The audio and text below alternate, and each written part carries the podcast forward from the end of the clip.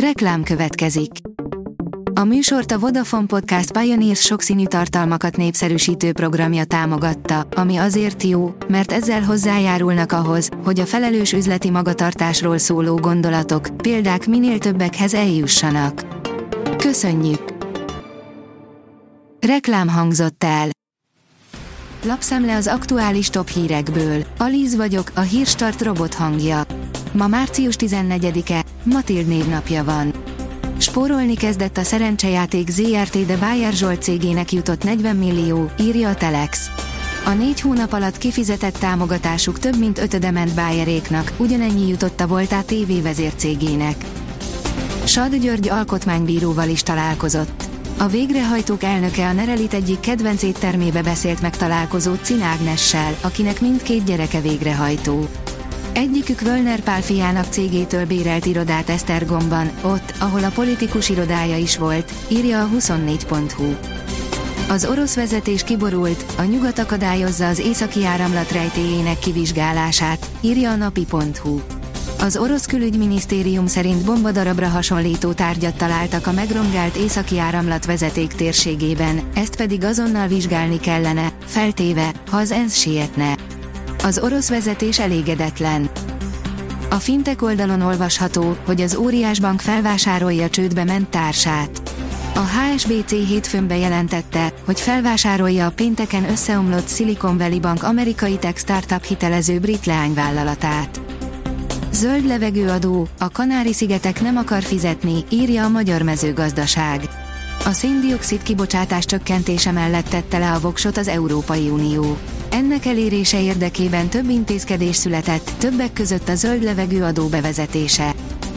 A privát bankár teszi fel a kérdést, Orbán Viktor és a német szélsőjobb, Putyin adja meg az alaphangot. Orbán Viktor és a német AFD párt üzeneteinek az a célja, hogy gyengítse az USA és a nyugat támogatottságát a magyarok és a németek körében, és Washingtont agresszornak állítsa be. Mindketten a konfliktus békepárti feleként tüntetik fel magukat. Táska, cipő, gázpisztolyplázában nyitott meg egy fegyverbolt. A táskák, ruhák, cipők kavalkádjában meglehetősen szokatlanul hat a plázában egy pisztolyokkal berendezett kirakat, legalábbis Magyarországon, a sugárban nemrég mégis megnyitott fegyverbolt, áll a növekedés cikkében. A vezes oldalon olvasható, hogy jönnek a vadonatúj trafipaxok az utakra. Májusban veszi át eddigi legmodernebb sebességmérőit a rendőrség, amelyektől több gyorshajtó lefülelését várják közben rekordközeli mennyiségben rögzített szabályszegéseket a jelenlegi Trafipax rendszer, 621 ezer bírságot kaptak az autósok összesen 21,4 milliárd forint értékben tavaly. Autótulajdonosok, sürgős tennivaló van, írja az Infostart. Március 16-án éjfélig kell befizetni a gépjárműadó első részletét hívta fel a figyelmet a Nemzeti Adó és Vámhivatal. Elérhetetlen elektrifikációs célokat lát az autóipar sok autóipari szereplő szerint nem valósítható meg az átmenet a szabályozás által megkövetelt ütemben, írja az Autopro. A startlap utazás teszi fel a kérdést, melyik országban a legjobb gyereknek lenni.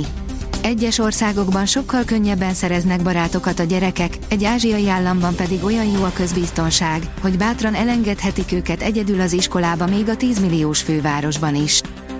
A sportál oldalon olvasható, hogy nagyszerű gesztus az MTK-tól a megbántott kezdőrúgó felé. Az MTK TikTokra feltöltött videójában köszöntötte fel születésnapja alkalmából a DVTK elleni meccs második félidejének kezdőrugóját, Énokot. A 24.hu írja, meghalt az olimpiai bajnok, aki forradalmasította a magasugrást. Azóta is a róla elnevezett technikát használják a magasugrók. Nagyot változik az időjárás nemzeti ünnepünkre. Kedden délután markáns hidegfront éri el az országot, amely térségünk felett lelassul. Március 15-én a Dunától keletre kiadós esőzés várható, helyenként havas eső, havazás is előfordulhat, áll a kiderült cikkében. A Hírstart friss lapszemléjét hallotta. Ha még több hírt szeretne hallani, kérjük, látogassa meg a podcast.hírstart.hu oldalunkat, vagy keressen minket a Spotify csatornánkon, ahol kérjük, értékelje csatornánkat 5 csillagra. Az elhangzott hírek teljes terjedelemben elérhetőek weboldalunkon is. Köszönjük, hogy minket hallgatott!